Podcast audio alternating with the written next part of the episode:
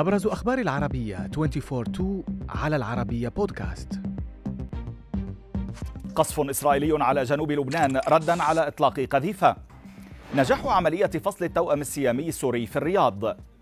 ملايين المشتركين في ثريدز منافس تويتر خلال ساعات. بعد معلومات متضاربة أكد الناطق باسم الجيش الإسرائيلي إطلاق قذيفة من الأراضي اللبنانية انفجرت بالقرب من الحدود داخل الأراضي الإسرائيلية. وردا على ذلك أشار إلى أن الجيش الإسرائيلي هاجم منطقة الإطلاق داخل لبنان.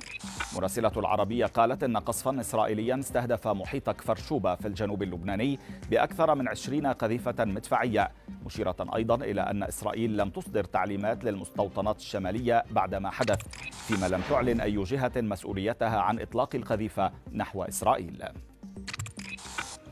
أكد الرئيس البيلاروسي ألكسندر لوكاتشينكو أن قائد مجموعة فاغنر يفغيني بريغوجين غير موجود على أراضي بلاده بعد.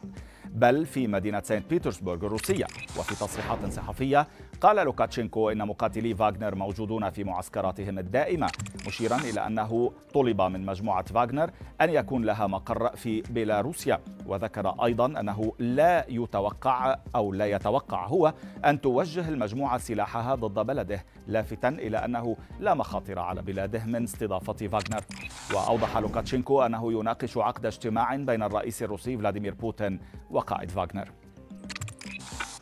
رغم تأكيد البنتاغون استبعاد الإقدام على تلك الخطوة مرارا نقلت صحيفة نيويورك تايمز عن مسؤول أمريكي كبير توقعه بأن تعلن واشنطن عن تزويد أوكرانيا بقنابل عنقودية.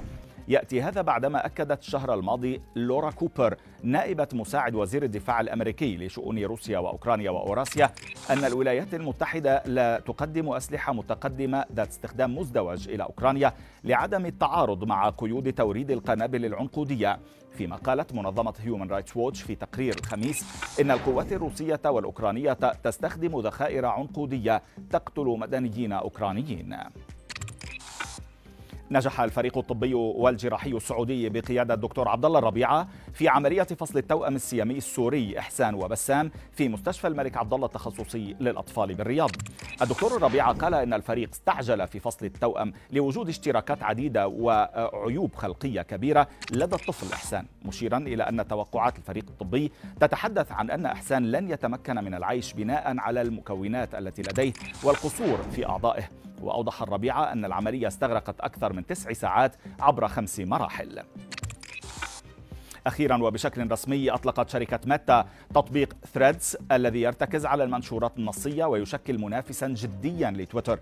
التطبيق الجديد يعتمد في انطلاقته على قاعدة المستخدمين الخاصة بإنستغرام التي تتخطى ملياري حساب ما يوفر عليه تحدي البدء من الصفر. فيما أصبح ثريدز متوفرا في متجري أبل وأندرويد وبلغ عدد الاشتراكات في أول سبع ساعات نحو عشرة ملايين مشترك. يقول الخبراء إن ثريدز قد يجذب مستخدمي تويتر غير الراضين عن التغييرات الأخيرة التي طرأت على النظام الأساسي منذ استحواذ ماسك عليه.